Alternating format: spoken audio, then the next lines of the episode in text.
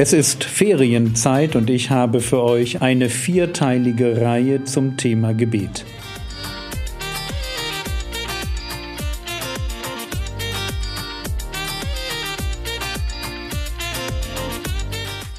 Theologie, die dich im Glauben wachsen lässt, Nachfolge praktisch, dein geistlicher Impuls für den Tag.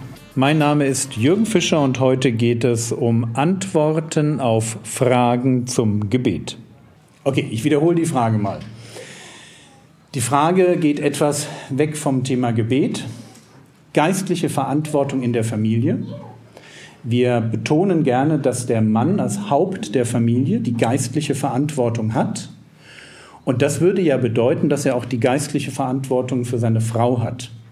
Frage, wenn ich sie richtig verstanden habe, ist der Ehemann, wird er von Gott zur Rechenschaft gezogen dafür, dass die Frau ihr eigenes geistliches Leben verbockt. Okay. Antwort, ja und nein. Ja, weil ich bin als Mann dafür verantwortlich, einen Rahmen zu schaffen, in dem meine Frau geistlich gedeihen kann. Das ist mein Job. Ich muss sie nähren und pflegen, wie ich mit mir selber umgehe.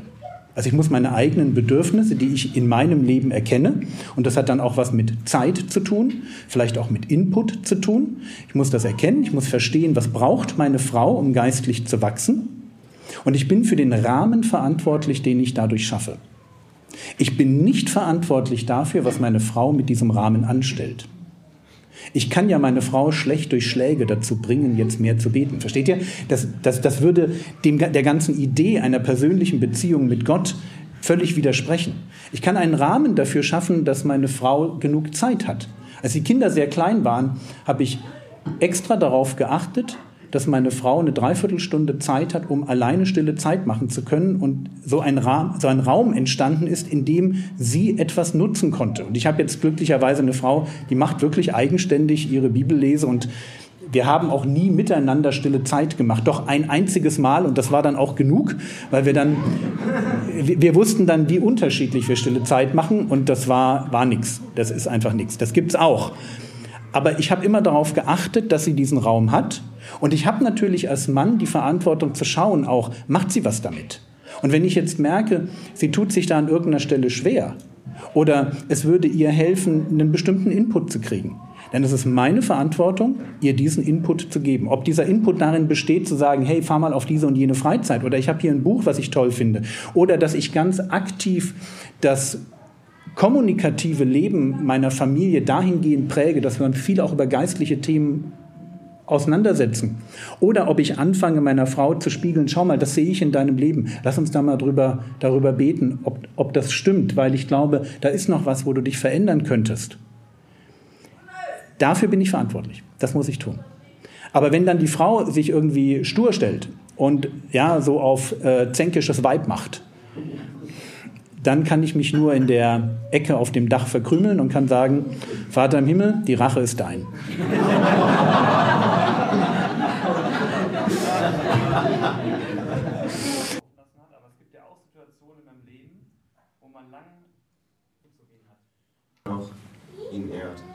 Okay, die Frage lautet, ich bin jung, die Zukunft liegt vor mir. Wie soll ich richtig beten? Wie soll ich richtig beten? Und die Frage fußt eigentlich auf einer anderen Frage, nämlich auf der Frage, hat Gott einen Plan für mein Leben? Und je nachdem, wie du diese Frage beantwortest, wird sich dein Gebet unterschiedlich ausprägen. Wenn du denkst, was ich nicht denke, dass Gott einen Plan für mein Leben hat, im Sinne von, ich bin eine Spielfigur auf einem Spielbrett. Es gibt da diese Felder und ich muss jetzt finden, wo ist das nächste Feld, wo ich hinspringe. Das glaube ich nicht. Aber wenn du das glauben würdest, dann musst du natürlich dafür beten, dass, dass du siehst, was Gott mit dir vorhat. Ich persönlich glaube das nicht, weil ich glaube, dass Gott uns deshalb mit Freiheit im Denken und im Wollen beschenkt, damit wir ihm ein, aus einer Freiwilligkeit heraus ein Leben schenken, das uns entspricht. Und dass er uns in diesem Ich beschenke Gott mit einem Leben, dass er uns ganz viel Freiraum schenkt. Freiraum, wo ich mich selber sehen darf, wie ich bin und an der Stelle, wo ich mich erkenne, und das bedeutet für dich konkret, wo ich Begabungen habe, wo ich Leidenschaft habe, wo ich hm, von Gott vielleicht auch schon vorbereitet bin für ein, ein, ein bestimmtes Leben, dass ich mich erkenne. Und dann wäre die Frage, okay, ich darf mich entfalten, das darf ich tun. Und ich soll mich entfalten. Und das, was ich dann beten würde, wäre, Vater im Himmel, erstens, dass du dich erkennst, dass du ein Stück verstehst, was bin ich für ein Typ, was kann ich, was mag ich, wie passt das, was ich mir an Zukunft gestalte, wie passt das zu mir? Das wäre eine Frage, ein Gebet, dass du dafür betest, dass Gott dir selber zeigt, wer du bist. Weil das ist ganz wichtig. Wenn wir einen falschen Blick auf uns haben, wenn wir denken, jemand anders zu sein oder womöglich jemand sein wollen, der wir gar nicht sind, an der Stelle verrennen wir uns völlig. Dann wollen wir ein Leben führen, das nicht zu uns passt. Deswegen, ich würde dafür beten, dass du einen klaren Blick auf dich bekommst. Was macht dir Spaß? Wo bist du gut? Womit hat Gott dich gesegnet? Was sind deine Träume? Und das würde ich dann nehmen und würde dafür beten, dass Gott dir Weisheit schenkt, einen Lebensweg zu planen, und bei Weisheit, da gibt es einmal das Gebet, aber ich will eine zweite Sache noch betonen, dass Gott dir gute Ratgeber schenkt. Gemeinde ist dazu da, dass wir einander beraten. Es gibt das Wort der Weisheit. Es gibt Leute, die sind von Gott dazu in die Gemeinde hineingesetzt, um mit dieser Gnadengabe zu dienen. Und ich würde mir, würde mir gute Ratgeber wünschen. Und dann aus dieser Freiheit heraus würde ich mir den nächsten Schritt überlegen. Was ist der nächste Schritt? Was für eine Ausbildung wäre für mich, wenn ich das so alles zusammennehme, das Gebet um Weisheit, die Ratschläge, die ich bekomme, das, was ich über mich selber weiß. Was ist der, der richtige nächste Schritt? Und dann kommt an der Stelle Sprüche 16, Vers 9, wo es heißt, ich lese das mal gerade vor, toller Vers zum Auswendiglernen. Sprüche 16, Vers 9 Das Herz des Menschen plant seinen Weg. Und Achtung, das ist, eine, das ist eine Verantwortung, die wir haben. Wir sind dazu berufen, die 1450 Gramm graue Masse zwischen den Ohren dazu zu verwenden, dass wir tatsächlich unseren Weg planen. Wir sollen planen. Du sollst planen, okay? Und dann kommt hier, dass es weitergeht mit, aber der Herr lenkt seinen Schritt. Und dieses Wort lenken finde ich von der Übersetzung nicht so glücklich. Eigentlich müsste man sagen, der Herr macht Schritte fest. Das heißt, ich bewege mich einen Schritt nach vorn und ich schaue, hält das? Ja, habe ich richtig geplant. Und wenn du das erlebst, das hält, dann darfst du wissen, Gott ist da, alles gut. Und dann gehst du den nächsten Schritt und machst dir einfach keinen großen Kopf. Es sei denn, du machst einen Fehler. Der ist tödlich. Das muss dir klar sein. Es gibt einen tödlichen Fehler, den jeder von euch begehen kann. Und der tödliche Fehler lautet, du vergisst Matthäus 6,33. Trachtet aber zuerst nach dem Reich Gottes und nach seiner Gerechtigkeit. Das darfst du nicht aus dem Blick verlieren. Okay? Bei alledem, was du machst, wenn du plötzlich anfängst und sagst, ich lebe für Karriere, ich lebe für Geld, ich lebe für Sport, ich lebe für Anerkennung, ja, dann musst du aufpassen. Das machst du nicht. Da betest du auch, dass das nicht passiert. Aber ansonsten hast du eine Freiheit. Und genieße die Freiheit, die Gott dir gibt. Bitte genieße sie. Und lebe für Gott ein Leben, wo du sagst, das ist mein persönliches Geschenk für Gott.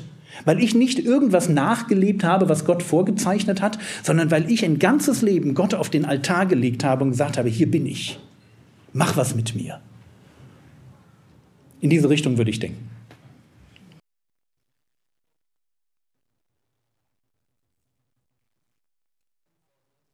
Okay, ich, hm, ich glaube, ich habe die Frage. Die Frage lautet Römer 8, ich lese die beiden Verse nochmal vor. Vers 26 und 27, ebenso aber nimmt auch der Geist sich unserer Schwachheit an, denn wir wissen nicht, was wir bitten sollen, wie es sich gebührt, aber der Geist selbst verwendet sich für uns in unaussprechlichen Seufzern. Der aber die Herzen erforscht, weiß, was der Sinn des Geistes ist, denn er verwendet sich für Heilige Gott gemäß. Das ist die Frage, wie passt dieser Vers zu all dem, was wir jetzt gesagt haben? Gut. Der Vers passt folgendermaßen. Er geht von einem Moment der Schwäche aus. Hier steht ja, dass der Geist sich unserer Schwachheit annimmt. Ich muss also einen Moment der Schwäche beschreiben, der stattfindet im Umfeld von Gebet. Wo habe ich im Gebet einen Moment der Schwäche? Ich habe ihn dann, wie heißt es hier, wenn wir nicht wissen, was wir bitten sollen. Wenn ich bete, und ihr habt vorhin das Positive erlebt, Jauchzen, Jauchzen ist eine Form von, ich weiß nicht mehr, was ich sagen soll und ich bin so hemmungslos begeistert, dass ich jetzt einfach nur noch, ja, und das, da, das ist auch, da, da geht es über das hinaus.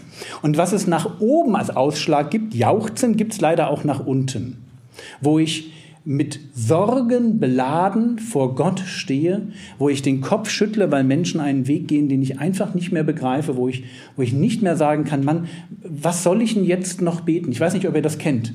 Ja, man, hat, man, man redet mit Leuten, vielleicht auch seelsorgerlich begleitet sie, hilft ihnen, macht und tut.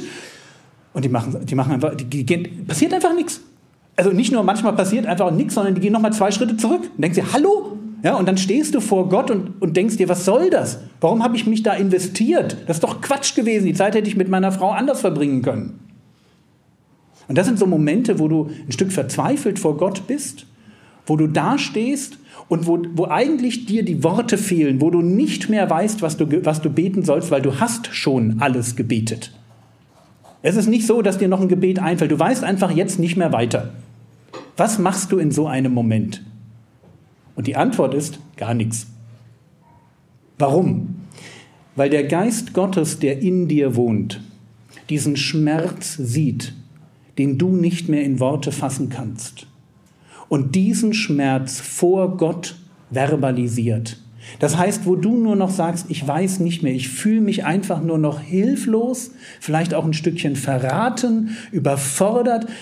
Es ist einfach nur noch Schmerz da und die Angst, dass der andere komplett den Bach runtergeht. Wenn du das hast, dann lass, lass das zu vor Gott und glaube, dass in diesem Moment Gott, der Geist, den menschlichen Geist kennt. Wie heißt es hier? Der aber die Herzen erforscht, weiß, was der Sinn des Geistes ist. Der Geist Gottes in dir weiß, was dein menschlicher Sinn in diesem Moment spürt und ist in der Lage, sich vor Gott für dich auf eine angemessene Weise zu verwenden. Das ist, denke ich, was dieser Vers sagt.